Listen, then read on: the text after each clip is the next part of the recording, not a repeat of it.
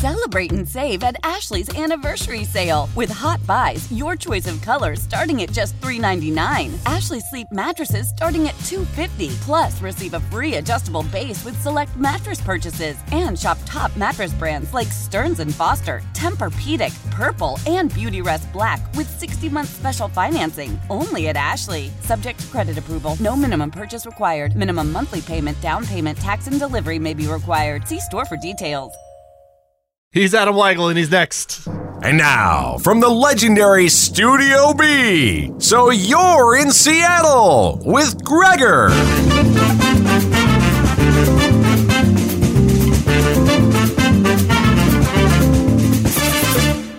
Once upon a time, two idiot radio announcers heard that a minor league soccer team would host a contest to decide who would commentate a YouTube stream. Wow. Thanks to a relationship with the Seattle Sounders FC, I was one of two dummies chosen to help promote the cause, and we landed ourselves way in over our heads. it was amazing. Starfire Field, very little idea what we were up against, save for a tiny bit of information, some advice from an announcer friend who suggested, you just be yourself, man. That's what they're expecting, and we shouldn't feel like we should fill up all the time. Let the game breathe. The first thing we heard when we got there is don't let there be any space where you're not talking. Very conflicting reports. We arrived at the stadium to meet a team of visual nerds that would be responsible for keeping all of our nonsense together. At the end of a sports broadcast, you may hear the commentators like thank their crew. But who are those people being thanked? I, I finally had my eyes open to the wonderfully thankless job that makes sports broadcasting what it is, and have since worked with Adam on a number of occasions. He's a bow tie guy with uh, lots of nice fancy hats, a certain wit on the internet that compels me to engage, and I'm pretty sure, I actually can't confirm this yet, I think he's also a Sounders FC fan.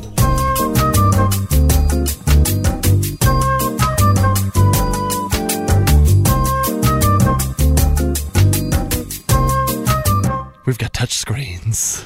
Hi, Adam. Is that we t- got touchscreens? Is that a normal intro? that, that's is that uh, that's what I would say, or that's a button Yeah. that I have. Yes, that's that's the normal go-to. uh, good morning, or whatever the hell it is right now. I don't even know. Uh, Yeah, me morning. neither. Okay, it's internet time, so It it doesn't matter. Uh, we were we were talking just moments ago about doing uh, interview series and Right. getting caught up in like just talking to weird people that do interesting things. You're like, I don't even know what I'm doing here, or what this is for, what the purpose is, and I'm like, I really don't know either. Right. So it kind of makes it super fun. Um, like I just said, I know you because simply because we worked All from the the- S2 games. all the Sounders F S Sounders FC2 games, S2 Right. as they call it, and it was super fun. Specifically, that at one point it was like us two jackasses in one room, and then all the people that knew what they were doing in the other room, Right. taking bets on how bad we would be, which I think is fantastic. Um, no, we weren't. It wasn't so much that we were taking bets on how bad you would be. It was. It was. Uh, we were trying to get you to be even worse.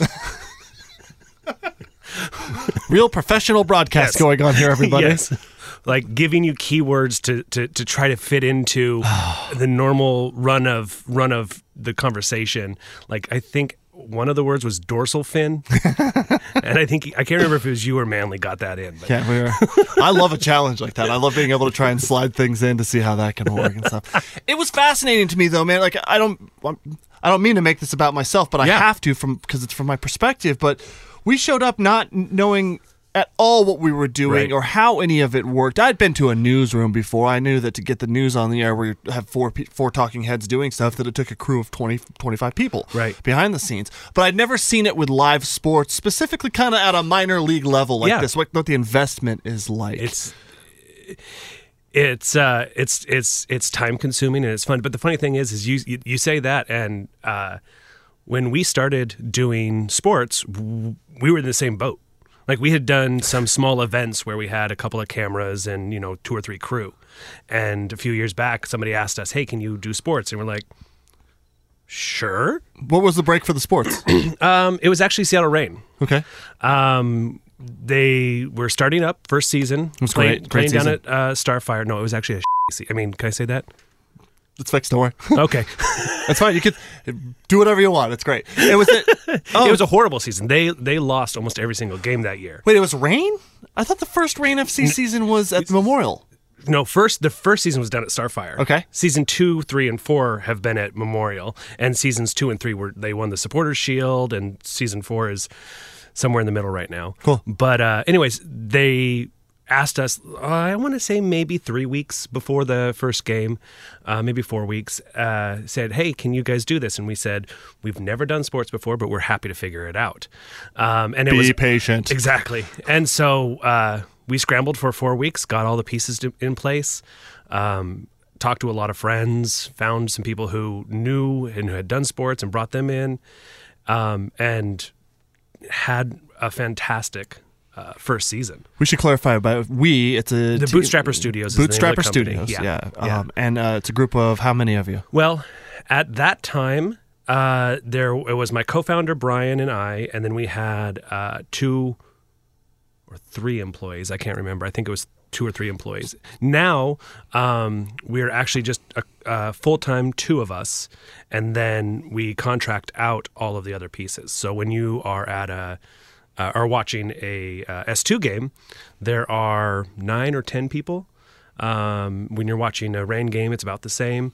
But if you're watching, like we talked earlier, uh, some of the conferences that we do, there's maybe only two or three. So it just varies depending on, on what we what's needed. Okay, so what we're what you're getting on the internet is two morons talking about hot dogs while there's a soccer match going And having on. them thrown at them. That was a- that was incredible. I That's really a- wish we had a camera that could have That's a caught that. highlight of my broadcasting career. Um, the situation was we were at the S2 match. It was the third one we were doing. Right. It was our time was up. S2 was your last one, wasn't it? Yeah, they were, Yeah. and S2 was getting blown out. It was a ugly game. Yeah. Um, and it was, but it was also fan appreciation nights. They were just giving Right. away hot Right. dogs, and we were out of stuff to talk about. We'd already exhausted our limited knowledge that we had, and so and it was a like 15 guy- minutes in. uh, yeah, this is the, this is the second half. The, how dare you? and you know, we're out the window being like, "Hey, hot dog guy! hey, throw one up here!" And the guy finally like caught on to it, and he threw hot dogs at us. And so now we're eating hot dogs. On mic, air, which is yeah. the grossest thing you can do, but also incredible. If you're gonna ask two dummies like us to come in, this is what you get. But w- when we got there, like I didn't stop to think about what type of a t- what it would take to make this all happen. I had seen some multicam Right. stuff happen before you set up a couple cameras. You have a guy on a switcher that goes camera one, camera Yep, two, yep. camera one, camera two. It's not Wayne's World, but it's like something like that. All right. Kind what what are all the like for a soccer match like that? What are all the pieces that you have out there? Right. Who's out there with you? Yeah. So, uh, starting with uh, camera ops, we've got uh, three uh, cameras that are being uh, operated by humans. Yeah. Um, there's two on the field and one up high in the booth. Um, I don't think that that one ever got hit by a hot dog. Um, and it's just in the booth, right, more or less right next to, to where the announcers are. And then we have another camera, uh, a fourth camera that isn't operated, but that's that's pointed at the announcers, so you guys can turn around and talk to the to the audience. Um, but then in the booth, we've got um, our technical director, like you said, calling the shots. Cameras one, camera camera two. We've got um, myself uh, running, making sure the network is actually running that because we're streaming to YouTube. So we just have somebody who's almost primarily dedicated to just watching and making sure the network is still moving. Um, we have somebody running graphics, bringing on lower thirds, bringing all that stuff. We've The lower third is when you bring up information at the bottom of the screen. Right, like Okay. the the player's name or the announcer's name or whatever it is, or or even the score bug Yeah. that says you know one goal to whatever, um, and then an instant replay operator who is probably one of the hardest working people during the entire thing because even when not much is going on and the technical director is not needing to switch between cameras that person is reviewing all the all the plays that have happened since then and marking them and saving them and getting them ready for maybe a highlight reel later or for halftime or for what's called the melt at the end when it's all of the all of the big plays um, that you hand to the team.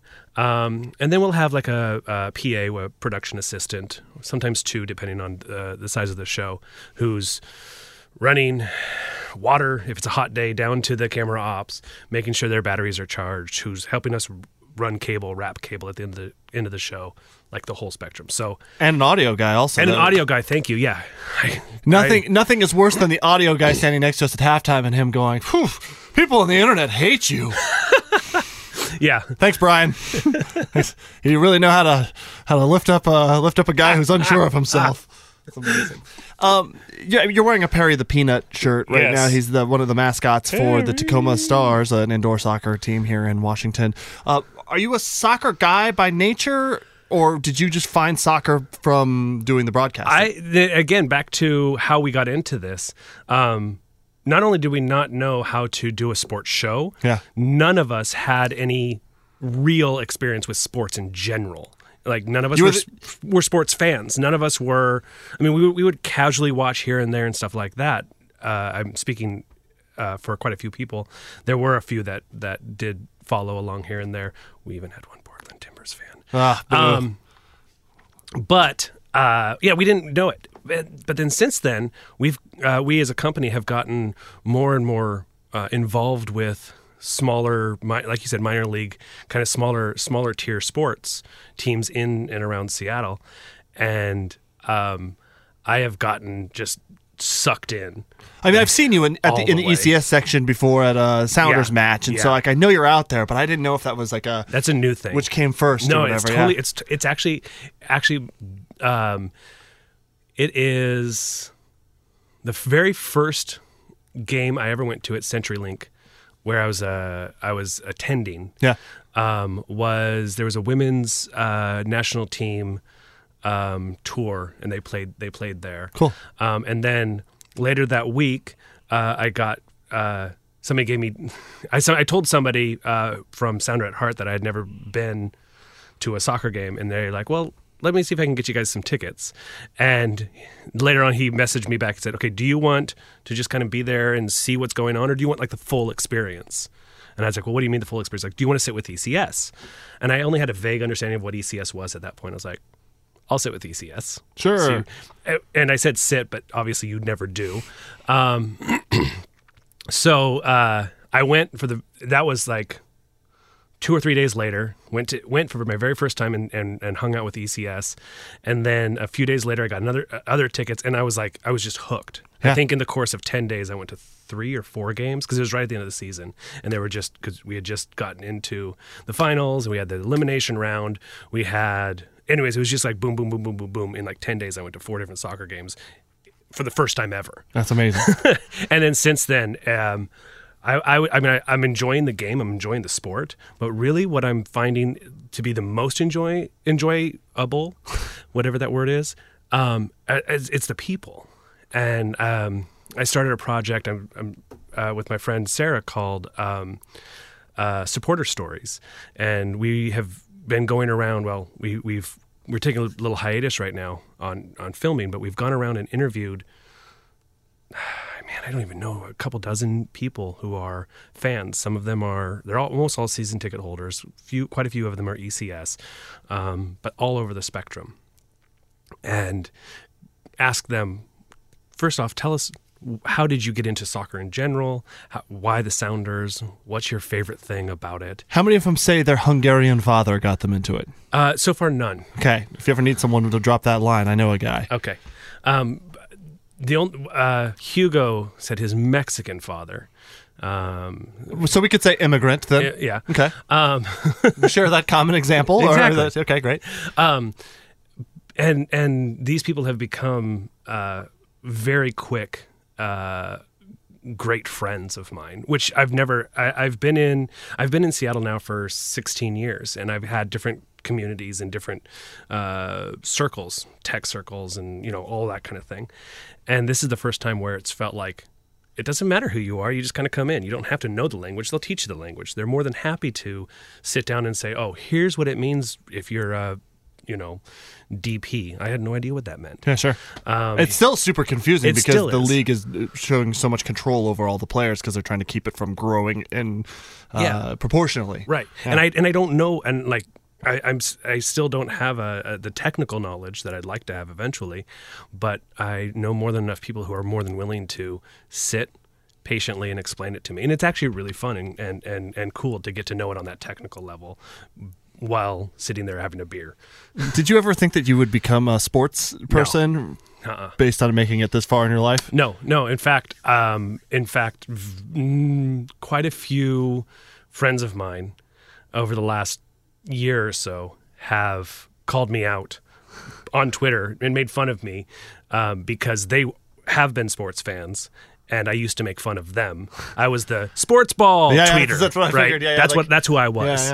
Um, I, I I ha- am no longer that, and I and I can see how I now see how that's like. Oh my gosh, that was such a jerk move, but that's who I was. But I mean, it's the same thing of someone calling you a nerd. You Right. know what I mean? It's Right. it's just the reverse Yeah, of that. Exactly, Yeah. exactly. But uh, yeah, so I was I was very much not against sports, but I was just I just never I never uh, understood it. I never comprehended it. Even as a kid, I was my I, my my my parents weren't into sports. My dad wasn't really into sports, but I did t-ball. I did you know basketball and stuff like that. But it was never really like That was a tire you out exercise more than a. yeah, yeah, exactly. Not I, it wasn't the every weekend, every you know every evening, every whatever practice. It Yeah. was just uh, something to do. What's your background? Like, where'd you where'd you come from? Uh, I am originally from a small town uh, just south of Vancouver, Washington, Yeah. um, called Portland. Um, actually, I grew up. I grew up just outside of Portland, um, and I moved up here. Oddly enough, I, I the day I moved was September eleventh, two thousand one. Oh my God. Yeah. So you'll never forget that. Nope. Um, and uh, yeah, so I moved up here. Uh, so 15 years ago now, almost, um, to go to school for a few years, uh, and then I was going to move back home. And then within a few months, I met who the lady that became my wife, and we've just made a family up here. And now this is home. It's pretty. I mean, it's pretty convenient though. You're not far away from Yeah, exactly. where you grew up or Yeah, whatever. just a few hours away. you have uh, you have some kids I've met uh, at- in the of them. booth before. Yes. having found the Sounders now, having found sports now, is this something that you'll that has opened a door for them to do something different than you did? Maybe. Um, well, they are unfortunately not. Um, let me see how to say this. They are they are they are blessed with the coordination of my wife and I, which is none. Yeah. Um, we can we're we're very very not not coordinated, but um, they are getting into the teams. They're getting into the sport. They they are enjoying learning about soccer and watching it. Sometimes, you know, a two hour game is a little little long for Of course, them. yeah. Um, to sit and watch, but um, I mean, my my youngest is four years old, and um, we got we all got family uh, Reign jerseys, and she's got this bright yellow Kim Little jersey, and she's you know really short, so it's really cute, little, and Sure. anyway, and she'll just she wears it all the time, and she just she just constantly says, "When are we going to the next Reign game? When are we going to the next Reign game?" She's never been, but she just is she just loves that idea, and it's it's fun watching my kids experience the sport and the community um, in in a, in a way that I didn't have. Um, we just moved from uh, Lynnwood up north down to Tacoma. Yeah, I saw that. I I saw on your uh, Twitter that you uh, had a stream of moving into this beautiful Oh, house. It's yeah, it's gorgeous. Um, but some some of these new ECS friends of mine just showed up to help out. oh, cool. Yeah, and that was it. Was just it was just a, a really cool thing. And so they're building these. My kids are built, seeing these friends just pitch in and be friends, and and and that's just something that I value very highly for my kids to have. It's interesting because um, you see ECS at a at a match, and you see some of the people that take it to forty. No, they don't even take it to eleven. They take it to way beyond Just- what is even a right. uh, like they they're turned into some sort of bears or something like that, where they're so excited and maybe a little too intense, and that can be a turnoff, I think, Yeah. at points. And so to have then away from the game to see how it's, it really is about community Yes. and not just a few super intense people that are like screaming their faces off. Yeah, because you sit right next to it. You, are you in Gorilla FC? No, I have. Uh, I actually am an ECS member as Oh, of this okay. year. Um, Nice, otherwise. I otherwise High I, five. otherwise That- I have no. Uh, thank I you. just did my own foley. that was good. Self high five is the best for for for Foley reasons. That's great. But I have. I try not to stay to be part of any of these Yeah. groups because I find that they are competitive against one another. But I wanted to be part of Hugo's group and uh, Hugo's fantastic. uh, Forza Verde. That's yeah. That's what I'm. And so I joined just Yeah. to do that because I wanted to be like I, I wanted. Hugo is the he's a the guy that we were talking about earlier. Yeah. He's a Mexican immigrant. He came Yep. to. He's actually been on the cast. Go back and listen Okay. to episode something or other where he's on there. Hugo, Hugo Garcia, but he's a wonderful character and he's a Yeah. PA announcer at Starfire S2, yeah, yeah. At Starfire Stadium for the S two matches, and so. Um, he was he's so full of life and so passionate Oh, yeah, about it that I was like, well, I'm going to join his group because that guy's awesome. Yeah. Um, normally I wouldn't. I try to stay impartial to everything, or it's either that or join them all. And I usually don't have the hundred dollars at the beginning of the year. that I can just join all of the groups, and so um, Yeah. yeah. But we sit right there, and so I can watch the intensity build during a match of Yeah. those people, which is It's it's a lot of fun. it can and it can be amusing. and what um, some of the some of the friends that I've made are some of the capos. Yeah, Um, so like Kyle Shields and Sarah Shields. yeah. Um, who, if you don't know Kyle and Sarah, uh, I mean, I honestly think you should. They, they drive all the way from Yakima. Oh yeah, uh, Every dry side supporters, right? Dry side Yeah, yeah, supporters, yeah. I'll have them in because um, I uh, I just recently with the last the Zakawani and friends. Right. Uh, Oh, you met them Yeah, I met went- them for the yeah. first time because they came up Oh, and got right. a table and stuff, and that That's was right. that was cool. It was it was neat to meet them. So shout outs to them. Yeah, but I so so the last couple of games that I've been able to go to and be in ECS, I've sat right like literally right in front of the capo stand, right in front of uh, Kyle or Sarah. Yeah. and it, their their energy and passion is like you said, forty. It's just infectious too. It's just I I I'm I don't have that just by nature in me to be that en- enthusiastic about anything. But when you're, you know, two feet away from somebody like that, you can't help it. I'm jealous of it actually because I'm um I'm constantly trying to figure out how all the pieces fit together and everything is my Uh-huh. is my personality, and so I'm never just unless I'm drunk. I'm never just the Just in the just moment. like intensely uh, engaged person that's outwardly. I'm Right. always like trying to internalize everything, and I so get that. and so to just hand yourself over to the moment like that and be just a just a real spark for a group is an interesting thing. To it's it's oh yeah it is it is it is fantastic because i've seen i mean i've seen these these dips in the energy level of the the group of the uh the section this the whole group Yeah. and then all of a sudden whoever it is kyle or whoever will just kind of pick it up and like guys come on get up get going get going and and the entire group just like rises to that. Next thing you know, everyone's bouncing and stuff. Yeah. It's nuts, man. it's oh, it's it's it's exciting. I mean, I grew up. I mean, sitting here in your you know your studio with all the you know music posters and stuff like that. That that's where I come from. Is punk shows is Yeah, really? oh yeah I have, I have a huge music i mean that, the whole reason i moved to seattle was to get into audio engineering well that was the excuse um, i wanted to be away from my parents but not too far away Of course. but uh, i came up here to do audio engineering and i started doing that and you know crazy all sorts of things happened and it just didn't go the, the way i wanted it to which i'm kind of glad now but um, I came. I come from a huge musical background as far as uh, appreciation. what were your punk bands like? What what, Um, what are some bands that you liked when you were young? I it was oh man, I really didn't get into a lot of the the punk scene until uh, more in high school and Yeah. later in high school, and then it's really, it's really a, a, a, a kind of a standard story is what I'm from what I'm hearing. I grew up in the church, and so I grew up with bands like punk bands like MXPX. Sure. I grew up with with with um, ska bands like Five Iron Frenzy. Yeah, yeah, yeah. I grew up with that kind of stuff. was Slick Shoes is that another Slick one? Slick Shoes Yeah, was yeah. another one, yeah, and, and all that stuff. But then what was what's really interesting that most people don't realize about um, Christian music, other most what pe- most people think about Christian music, and it's completely utterly true, is Christian music is about ten to twenty years back. In in general, it just like they found something in the seventies and eighties that was it really is was groundbreaking and fantastic, and then it didn't go anywhere from there.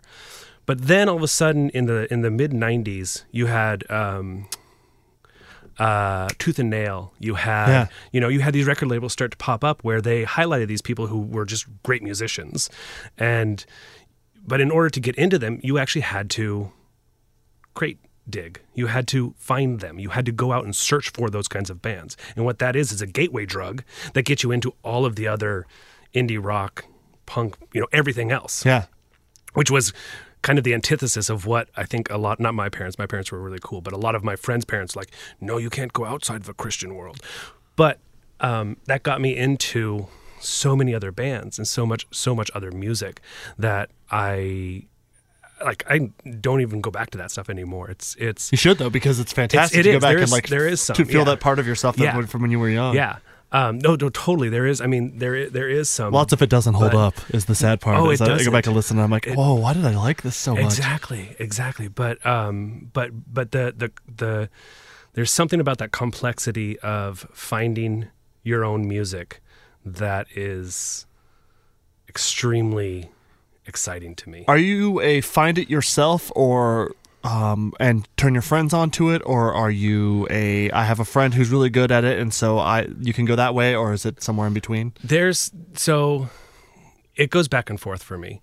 Um, I have I have a few friends. One of my friends, um, he helps start and runs a, a record um, membership club called Vinyl Me Please. Oh yeah, Plug, um, Yeah, please. Cameron. You can comp my membership. Um, I'll be sure to tweet at them. Um, I, I get the emails every uh, probably once or twice a week from the them. the the weekly or whatever. Yeah, the, yeah. Um, and so I'll turn to Cameron and say, "Hey, what's name one album that if I was that's coming out next month that I have to have that isn't the the normal membership Yeah. uh, thing." And so he's kind of he's kind of that, and I'll just blindly buy whatever he suggests when I ask that question. And almost every single time he's been through the roof correct. Um, then I have another friend who, uh, in, so Cameron's more on the, the front edge of it. Um, and then I've got uh, another friend who has a, a pretty broad, deep back background Yeah. that I go to a lot. Um, but most of the time, I just, I'll, for me, I'll just start digging into a, a style that I that I don't know and want to know more. Like for example, a year and a half ago, two years ago, I, I knew Miles Davis mm-hmm. when it comes to jazz, and just in the last few, just just since then, I I just started buying as many jazz albums as I could think of to buy, or as I can find to buy, and it's it's beautiful stuff. and, the- I- and it's deep, man. There's like Yeah. a there's a really big pool to to pull from. there's a history there's a history that um that rock and roll doesn't doesn't have because rock and roll really you know started in the 50s and 60s this stuff goes way back to the turn of the century so there's over 100 years of history and the same same kind of st- similar story with like uh, with like blues and with some of that stuff and i'm starting to get into some of those types of things um, It's it's fascinating though because I think that music today there's so many avenues and there's so many ways for people to do it themselves. It makes it fantastic Yes. because you can get a new sound without knowing that you're Right. stumbling on it because Yeah. some kid can just do it on his iPhone with his guitar and Right. singing. So then you have like a, a new phenomenon to that effect. But there's not going to be the same people carrying the weight of the world on their shoulders like you find in these other kind of like the roots of the music we have now. The blues and jazz that's that's based around cultures that were held down and this is their voice. Yeah. And so we're I don't think we're going to have that same story. That Arcade Fire isn't going to resonate with people in 75 years the way that Miles Davis or even before that Muddy Banks and stuff like that. Right. Oh, excuse me, Muddy Waters. Muddy Banks is the Is the Nirvana album oh, Muddy- right, right. of the Wish. But uh, you know, like a Muddy Waters or something like that is going to resonate forever because Yeah. it's going to be a voice of a of people carrying a weight of a culture. Yeah. and I don't know that we have that right now. No, we don't, and, and I, you're right. I don't think we will because the other thing. I mean, if you you go, you move a few, you know, past that up into the 50s and 60s when we started to really get rock and roll, and it's a very similar kind of thing where you had uh, a generation. Uh, saying no i don't want to listen to frank sinatra anymore Yeah. i want to listen to something that's more me which is comes from all of that stuff that jazz that blues Yeah, yeah. that and and you that's where you get rolling stones that's where you get beatles that's where you get even elvis obviously a few years prior and we don't have that kind of i mean music has got to the point where there are no closed doors anymore Yeah. it's pretty much just an, everything's open door and and I, I think it's beautiful it's it's almost utopian in a- in a weird way um, because there's not really a lot of a lot of um, taboo things to overcome anymore. I just I just hope we find some sort of thread that can help keep it relevant rather than it all just fading away. I mean, it's I- again I should live in the moment more and just enjoy I, it happens. I, but I don't I don't think there's much to worry about there because I think that you get you get bands right now like um, like War on Drugs. yeah, right. band, yeah. and you listen to that and that connects you if you just you just listen to it that connects you to some tom petty Yeah. and then you listen to tom petty and that connects you back and that connects you back so i don't think we're going to lose that thread because you're always going to have these bands who are influenced by Sure. somebody that came before 10 Okay. 20 years before and then for me that's how i get into like i i i, I, I was into tom petty before um, not not crazy uh, into him, but I, I enjoyed his music, and so I, I could relate to War on Drugs. My kids will know War on Drugs, but they might not know Tom Petty yet. As they get older, they'll start. Hopefully, I'll. I'm trying to teach them. They'll start digging backwards and saying, "Well, they were influenced by Tom Petty. Who was Tom Petty influenced by?" And and then just on and on backwards. Wow.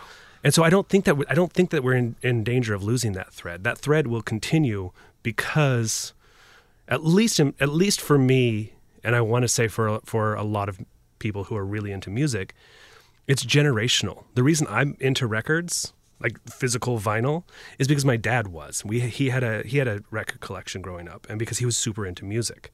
Um, and I remember sitting around and, and he would just put on record after record after record. And we would we would sing as a family as you know as as I learned the records.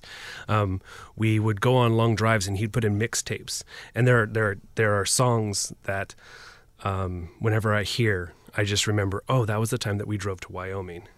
Or that was you know there there those those are things that um, there's not a thread to be lost because music has this way of creating subconscious seeds in your head that just stick. Yeah. And and my kids, they have a handful of albums that they absolutely love. Um, somehow, and I don't know how, we raised them without too much kid music. Like they turn to Phantogram, they turn to they turn to Lapsley, they turn to um, Adele, they turn to you know they, they, they that's who they want to listen to now. Um, and o- only in Seattle, man. Like that's Yeah. in the Pacific Northwest. That's like the only place I see this happening. That's Right. crazy. It, that, that's not true, but and my kids range from 11 to 4 years old in fact um, my 4 year old so for christmas um, i bought the girls uh, i have four girls um, oh, 11 uh, 9 7 and 4 um, but i bought them um, 1989 right taylor swift and they bought me and i didn't know they were doing this ryan adams 1989 and that's incredible. it was so it was so great. Um, and what I so what I did is um, I made a uh, a playlist in iTunes where it was track one, track one, track two, track two, back to back. Yeah. And then we listened to that driving down to visit my parents, and we compared and contrasted. Which one? Which do you like? The do you like uh, Taylor Swift's version better? Do you like Ryan Adams' version? What do you like about these different versions? And it was actually kind of a fun exercise. God, way to teach them how to be analytical about things too. It was a lot of fun. But now, now I'll put on Ryan Adams and my four-year-old Mabel. She'll go, "No, I don't want this one. I want the girl one." That's incredible. she knows, but she'll she'll start singing along. She'll start she'll instantly start singing along. But then she'll say, "But I want the I want the girl one." God, it's so fascinating. I haven't really taken much time to think about this, but like as you say, your your parents, your folks are putting on music, and you're Mm-hmm. you're coming up with that. My dad constantly had the classical station on. Okay. he was a he was an Elvis and '50s rock guy Nice. because he's that age. Right. But then I grew up with classical music everywhere. So then when I'm listening to like thundering metal, uh, the ISIS the band, um, Right. They uh, they're like it's symphonic. It starts and ends somewhere, or Yeah. Cult of Luna or Neurosis or stuff like that. When people are like, "Wow, I didn't t- peg you as a metal guy," I'm like, "Well, I grew up listening to like really gloomy symphonic music." And so it's a natural progression. yeah, and so to find that, it felt comfortable Yeah. once someone like, "Hey, you should check this out" or whatever. Did, Uh, did you have to have somebody explain the connection to you, or did you just, oh, there's a class. These guys were classical. Did, did that make sense? That So there's this thing that artists do where they go, "This is the chorus. This is the chorus. Right. This is the chorus." This is the and the song's called "This Is the Chorus." Okay, and there's this thing. It's just like this really hacky convention where you Uh-huh. like you don't have anything to say, so you just keep repeating this. is Like uh, Trent Reznor is the king of Okay. He makes weird, cool music, but he's the king of just repeating the same, same thing over and over over, and over again. and it makes it super uninteresting at the peak of the song. And I'm like, God, you're missing an opportunity there. And I realized that it's because I'm used to hearing a voice go from start to end, not play in this modular system like Right, that. okay. And so it comes to a crescendo where all of the voices are up. Da da! uh huh, uh huh. Da! Yeah. And then maybe someone else picks up and it trails around like a little moth flying around or Right. something like that, like that that type of sound. And I started to realize that all of the bands I liked were doing that same thing, where they're like it's like uh and and techno, I call it techno because I'm so goddamn old, but uh but electronic music is the same way, where it starts out with a and then before you know it, it's you've got 17 instruments Right, going, yes. making something crazy Yeah. happen, and everyone's at the peak, yeah, Yeah. and then it comes down. And though I never really gravitated towards electronic music because I prefer played instruments, Okay. I realized that it was this idea of classical music, this this um this start somewhere and end somewhere ideology that got me there. Yeah. And so I work in a pop music i- Is that what it is? environment and all of it is no one writes songs like that. Paranoid Android from Radiohead was the only song that Oh. ever made it on the radio that I can think of off the top of my head where it started somewhere and it just ended. There, where there wasn't it was a long song and there it, there it was a long meandering there's no chorus Yeah. it just kind of goes Yeah. and it's a, it's storytelling Right. It- it- and that and to me um, even that that goes back to some old um, almost folk ballads even right you hear these folk ballads where they maybe they'll have a like a refrain in the middle that's Sure. really short chorus like but for the most part it's just these long stories about how And he found his way home. And he found his way Just- home. And then you go on and it keeps back and it, and it comes back to that over. And he found his way Yeah. home after like more of the story or whatever. Right. Yeah, that's maybe at the most what it would come back to. It's a it's a fascinating way that we consume these things, and it really comes down to like think backgrounds and stuff. And Mm-hmm. So there's plenty of other artists that make wonderful songs that use that kind of modular system that I was talking Yeah. about that still may like I love the band Queens of the Stone Age and they Okay. certainly write verse chorus verse Yeah. bridge and stuff like that but they also kick ass Yeah. there's like something there's like some un um, definable quality about it where I'm like yeah I want Uh-huh, that like it's like so it still exists. I'm not uh, not to be like I only like music that's classically structured or that's written with counterpoint or something like that. Like that's not but I chased it for a long time in Yeah. school. I went to school and like I was like bored with what I was doing so I started taking music classes to like understand how this music was written. And it is so easy to take a music class and follow the rules for me. I can like okay if you go up by a fifth you can't go you can't match Yeah. it by going down by a fourth. That's just a Right. rule. Um but what I found is I could follow those rules and make really boring music right very very boxy yeah suburban Yeah, and it became I was like, Yeah. "Oh man, that sucks." And so all these like wonderful minds are the ones that know those rules and know how to warp them and stuff. And it became a I- it made me really appreciate some of the bigger things that people do with simple music or complex. Yeah, well, and it's actually really interesting because I've heard just in the last few weeks, um, since uh, Weezer's White album came out, Yeah. I've heard quite a few interviews with Rivers where I I, I never knew this about him, but he he actually has this huge like database of of like one-liners of words of uh, with that that are uh, arranged by the the meter of the of the sentence or whatever and it's just this huge excel spreadsheet.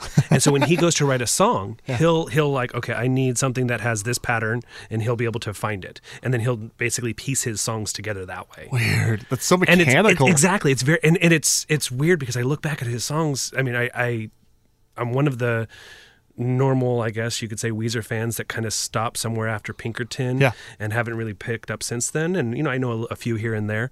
Um but you go back and you listen you're like oh my gosh it's so formulaic. But There's an art to that. exactly. The way he does it it just it's just it's just amazing. And now i'm actually learning to appreciate some of the the middle years a little The, bit the- more. the Middle Ages of exactly. Weezer. exactly. This should all be stricken from the record. okay, so what is it that you actually do? Is this is Bootstrapper Studios your full time gig? Yeah, yeah, it is, it is my full time gig. Um, and like I said, we're a company of two. Um, myself and Alicia Kleiner, who is a wonderful uh, business partner, wonderful human. Just I love working with her. Um, and we do, um, man, we're so, since we're so small, we it's one of those. I, what day is it? What time of day is it? I'm wearing so many hats. Yeah. Um, so right now we're working on a project where I'm primarily editing, just somebody else is doing the shooting. I've taken the footage and editing, but I'm also kind of directing the project and making sure the shots are right and stuff like that. Well, I mean, is it all sports? No, no, this is actually a Kickstarter campaign. Um, Oh, cool. So it's a it's a campaign for. Um, I'm not sure how much Well, it doesn't matter. No, yeah, but it's but uh, anyways, we've we've done we've done a, a whole bunch of Kickstarter videos. Um, we do small smaller promo type things like that. Um, and I do the editing, I do some of the shooting, I do some a little bit of everything uh, on those kinds of shoots. Um, and then uh, we do, like I said, we do events, smaller events. Like um, we do all of GeekWire's uh, events. like they have the GeekWire Awards. They have um, what's the other one that we usually do? I can oh GeekWire Summit, which is like a two or three day uh, event where they just have some great um, uh, speakers get up and, and talk about what it's like starting a tech, working in the tech industry. Yeah. And I mean, a couple years back, they had the CEO of uh, T-Mobile, John Legere, or whatever his name is, um, and he was just fascinating to listen to. But we do basically the same thing that we do for uh, sports, where we have multiple cameras, and and usually on those shows, I'm actually doing the technical directing, where I'm calling camera one, camera two, type of a stuff, um, and then those. Uh, I don't have to edit them because we record them live edited.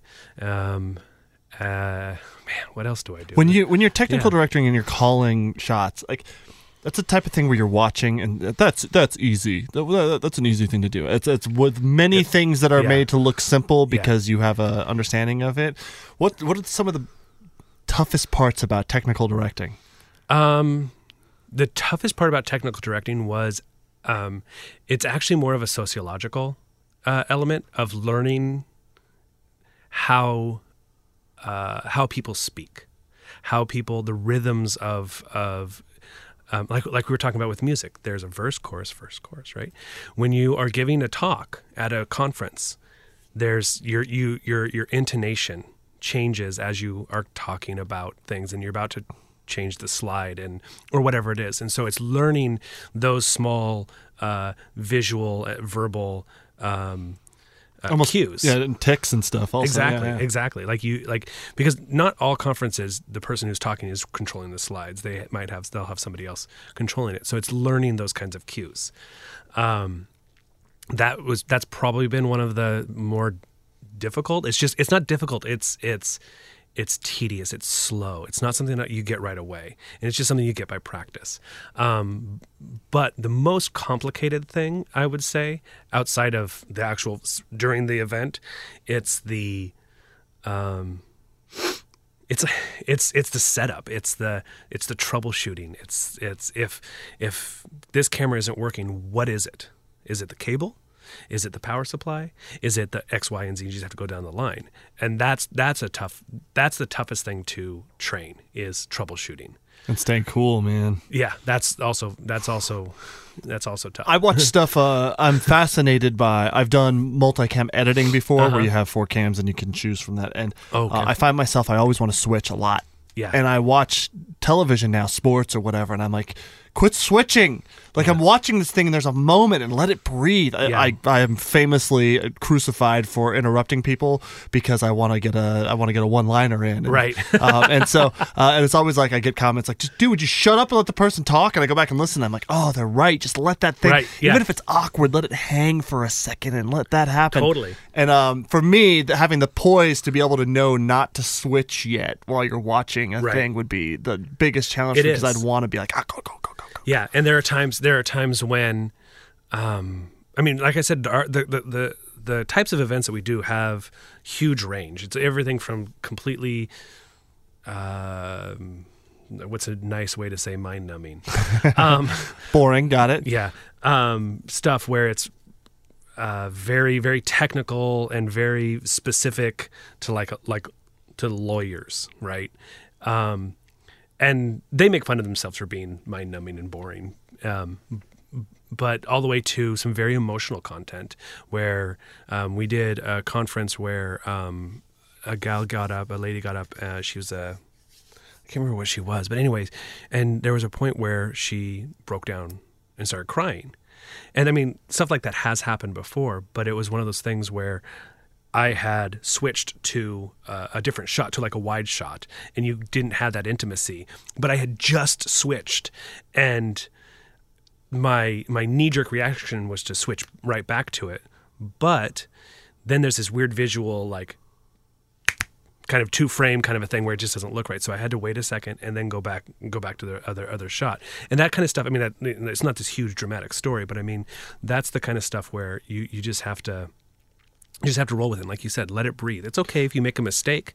Just go with whatever is there. There's a piece of you were saying the sociology, the Yeah. psychology behind these things. There's when I watch, if I see something that doesn't make sense in space, if I see something that's a too quick of a switch, it breaks the it breaks the connection Yes. you have with that Exactly. moment. And Exactly. so if it's not done tactfully Yeah. at the right time, then you're like, oh wait, I'm watching a television show. Even though even though I was on the wrong camera, yeah, switching back to the right camera would have been wrong. yeah, in that in that time frame. Um, and there's there's there's a lot of that kind of stuff. The the other the other thing that's hard, I think, that I've watched people struggle with that uh, are more um, are more in the not in the home viewer mode, but kind of watching as we're doing things. Is it's okay if there's a mistake. yeah. Don't don't worry about it. I mean, I, I've you go back and you watch the opening. I don't know if if if it's going to be the same. You go back and you watch the opening of last year's Super Bowl. For the first three minutes or so, the audio was horrible. I mean, it was just it was like it was like an it was like amateur hour. You go and you watch. Um, one of my favorite examples was I was watching the Macy's Thanksgiving Day Parade, and And what a cluster F to try and make oh, all that no come kidding. together. Yeah. You have miles. Yeah. Who knows how that all works? Well, the director cut to a guy carrying his camera down on the side of by the side. I mean, like he wasn't carrying it like shooting something. He was just walking down the street carrying it, and you could see it just shaking back and forth. Oh. And he was on that for what felt like a pretty long time before he realized he was on the wrong camera. You know, and that kind of stuff just happens with live shows. And and being okay with those mistakes yeah. um, and just going with it and saying, you know what, it might not have been the best show or from start to finish, but your average person at home is not going to notice. And just being okay, just saying, you know what, mistakes happen. That's just the way. That's that's the nature of live. What's your favorite type of event to to cover? Like, That is tough. I, I, I a few years ago, I would have said some of the more uh, geeky tech events, but now it's now it's uh, soccer. I mean, they're the most stressful, but once you once you get the show going, they're the most fun uh, because when you were you're fortunate enough to not have to hear all of the backlog chatter that's happening in the you only hear when you only hear when the technical director interrupts you and says do the read do the read. But what's going on behind is we're you know calling the shots. We're we're getting ready for graphics but we're also having conversations about what your favorite 80s cartoon is.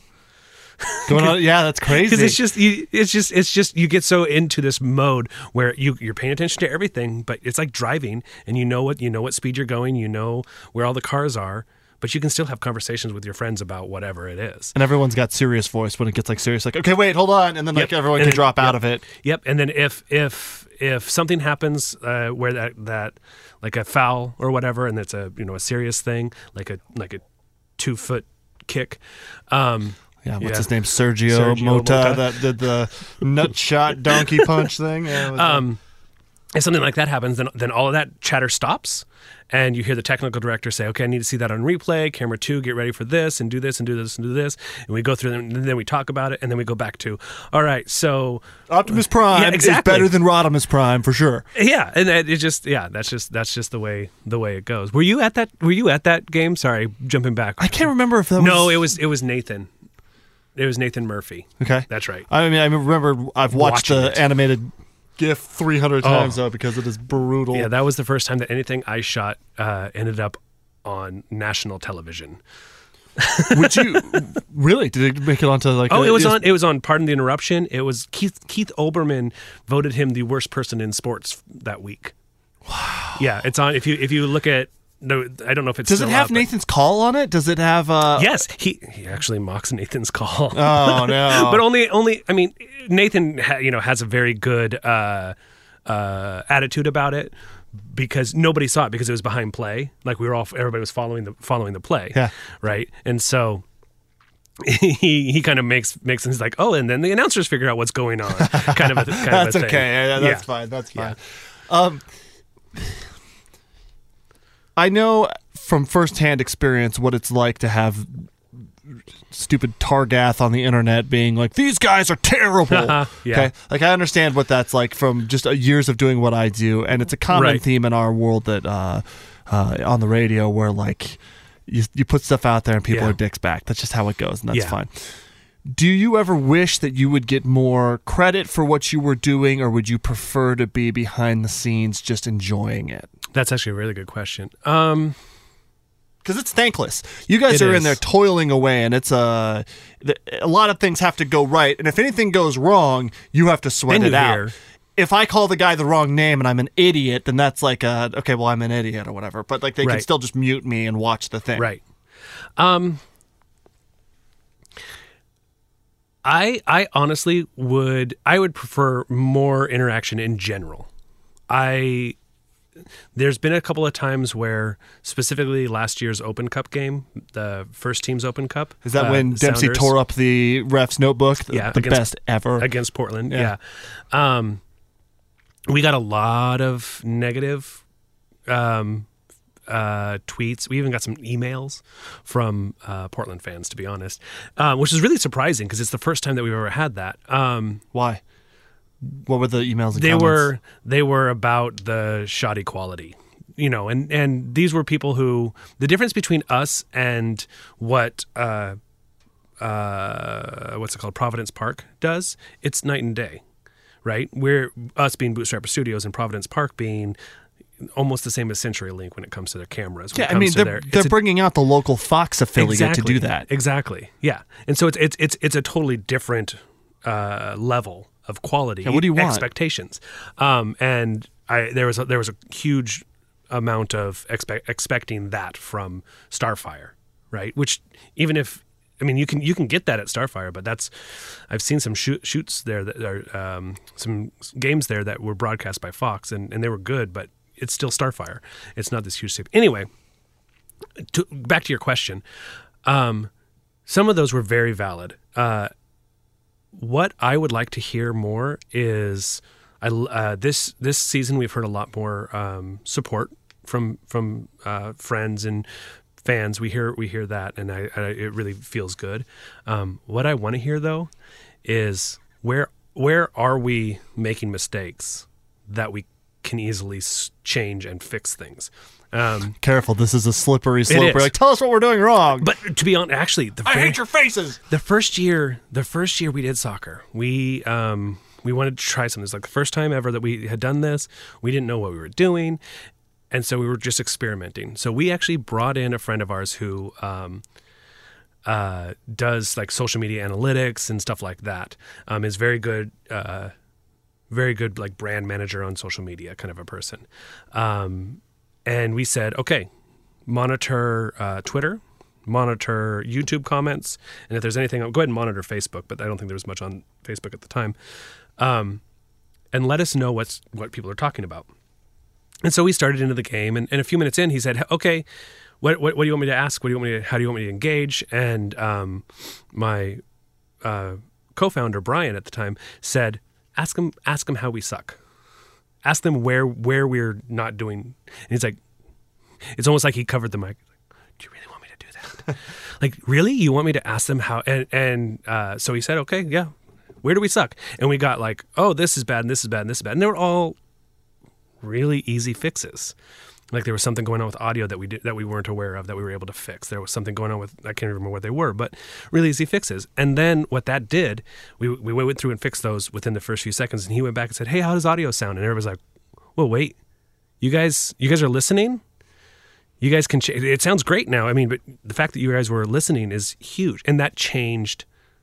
That changed for us a- a huge amount because what we started getting is we started earn, earning respect from the fans, which obviously is uh, good back to our client. Um, and we've heard over and over and over again that we are the the best from from fans. We're the we're the best stream outside of the teams that are owned by big clubs. Yeah, sure. Right.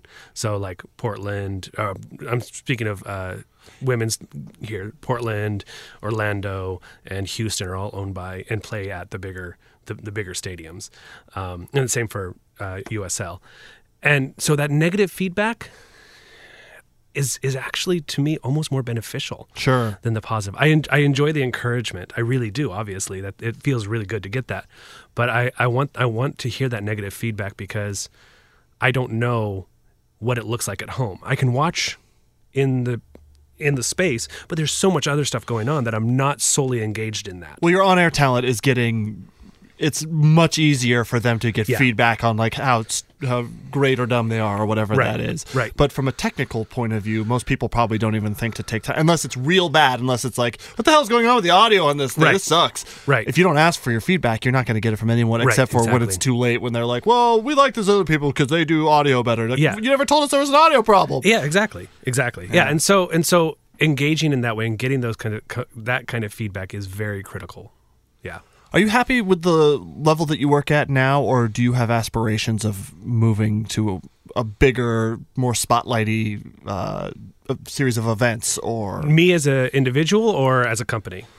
um, I could, Yeah. I'd like to know both, actually. Um, I yes, uh, I would. I'm happy where we are now. Um, we are we are hitting a, a really good stride. We've got a really good uh, crew. Um, there are always things that I would like to do more of. Um, th- I would love to be able to do more to do more of this level right now. Um, I think, and this is I, one of the things that we are we run into is not a lot of teams out there uh, up until the last year or so know that there's something between asking your nephew with a camera and renting a Fox truck, right? it's And an awareness issue. yeah, and that's where we are right now. Is we're able to say, look, you don't, you can do something better than just one person with a camera, and you don't have to spend tens of thousands of dollars to get, you know, this broadcast truck to come out. Yeah, I mean, the perfect example was the Zakuani and Friends Yeah. charity soccer match presented by Adidas to benefit the Kingdom Hope. I think I got that right. You got that memorized? yeah, really. But it was uh we were tickled when the Sounders reached out to us. Yeah. Uh, shout outs to Ryan over there. Who were like, "Hey, you two dummies want to dust off your uh, your microphones and come out and broadcast uh, a s- uh, this charity match?" Right. Like, oh hell yeah! And Yeah. that they were willing. It was worth it to them to pick up the tab on having a, uh, a stripped down bootstrapper come Well, out. I, that was actually a volunteer uh, for me. oh really? Yeah, Okay. that was me taking my Sunday and and just I was like, yeah. Well, I, I Sounders, pay up already! Come on. I actually I actually asked I you know they they they reached out to me and I said if you want to do you know I gave I gave them the basically like if you want to do the full you know the full package I'm going to have to pay my crew yeah.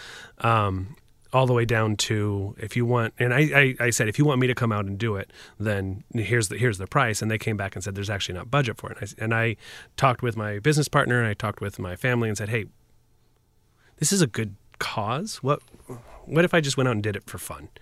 And we all were like yeah that we sounds like a great idea.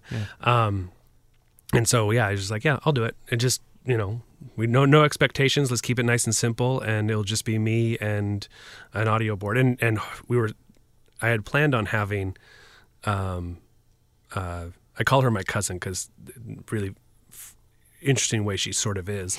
But um my friend Beth um do uh like score and stuff like that but because of some of the weird technical issues that I had at the beginning I had to pull that out of the mix Good old bread. Shout outs to bread. bread um she's not really my cousin but her she is related to Mickey Mantle Well, they're cousin enough. and and there's a in fact her her last name is Mantle Oh, okay. Yeah, and in a really strange way, I'm related to Mickey Mantle in a very like my my grand my great grandfather's sister's husband's sister was Mickey Mantle's aunt or something like that. I mean, it's like this really weird snake. And and I was talking with I was talking with my aunt about it. And she's like, so basically, if you're from the south, that means you guys are cousins. so so I always call her my cousin. Anyway, anyway, so we were going to have all of that, but stuff happened.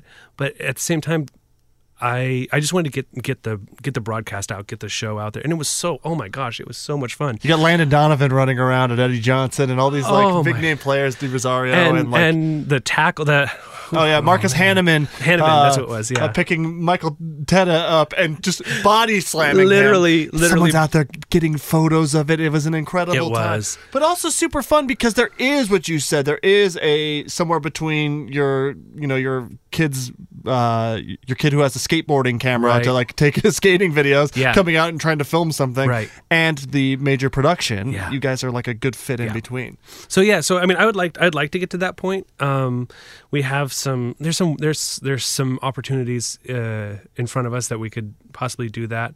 Um, the really weird thing is though, is where we are in a from a technical point of view, is we're almost at the upper limit of what those what can be afforded. Um, because basically the jump from where we are technically the cameras, the switcher and stuff like that goes from um, like the switcher we have is 2500 bucks if you want to go up from there you're talking $10000 so it's a huge jump and, and the cameras we have are 3000 you want to go up from there you're talking just for the camera not the lens 20 you're talking you want the lens another 20000 bucks so when you're complaining about it timbers fans you jerks just know that that's what you're talking you're talking about hundreds of thousands of Right. dollars to get to the point get to that, you, next level. that you expect unjustly Right.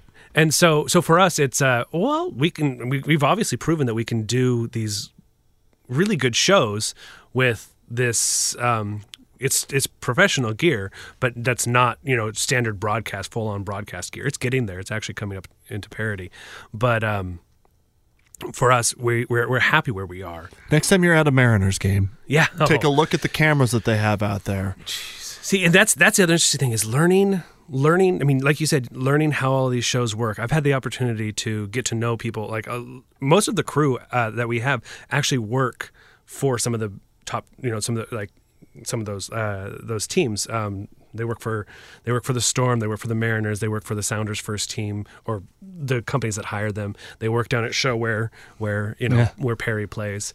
Um, and they, so they do they do this is what they do. They're freelancers but they do it on a uh, all that on the higher level. Um, the guy who we have doing replay uh, for most of our games he is and this is this is what this is what is crazy to me. Um, when you speak about budget. So most people know this but it's still fascinating to me. You watch a mariners game and there's the mariners broadcast but there's also the away team's broadcast. Right and there it's not necessarily the same cameras. It's not the same technical director. It's not it's a whole second crew. Yeah, because you look in the outfield. Again, like I was saying, you look in the outfield and there's three cameras all next to each other, and so two of them might be for the Mariners to do different jobs or whatever, or a third one might be from a national act Right. that's out there, or from the Spanish station or Yeah. whatever, and so you have all these different cameras all set next to each other. But yeah, uh, one guy sees something that's interesting and calls that shot, and it's a different broadcast. and and and our our um our replay op is the guy who does replay for usually for the away teams Interesting. So they don't have to bring their own whole crew; they just hire They a just- local they guy, just, they just crew locally and he probably has a reputation as being a guy that can do that. So Mm-hmm. You, yeah well uh, the way it works is they contact they contact this one entity yeah. and this this entity has all of these people on his crew list on their crew list and then they just bid them out because they'll know they know. It's it's anyways it's just a whole whole different fascinating world. He does he like his name is bart. He does this full time. That's all he does is instant replay for sports around seattle. And there's only a few people who who are at that level. That's what we've also learned is there's not there's not this like there's not 20 or 30 people who do instant replay. There's 10 there's there's there's six it's it's So it's interesting so learn how to do that, huh? exactly That's awesome, man. Hey, thanks for coming in. you're welcome You've been listening to So You're in Seattle with Gregor. Follow him on Twitter at Gregor1077 and find more episodes online at 1077theend.com. So You're in Seattle is a Burrito Butt production. Yeah, you're a good dog, Chowder. Celebrate and save at Ashley's anniversary sale with hot buys, your choice of colors starting at just $3.99. Ashley Sleep mattresses starting at $2.50. Plus, receive a free adjustable base with select mattress purchases and shop top mattress brands like Stearns and Foster, Tempur-Pedic, Purple, and Beautyrest Black with 60-month special financing only at Ashley. Subject to credit approval. No minimum purchase required. Minimum monthly payment, down payment, tax, and delivery may be required. See store for details.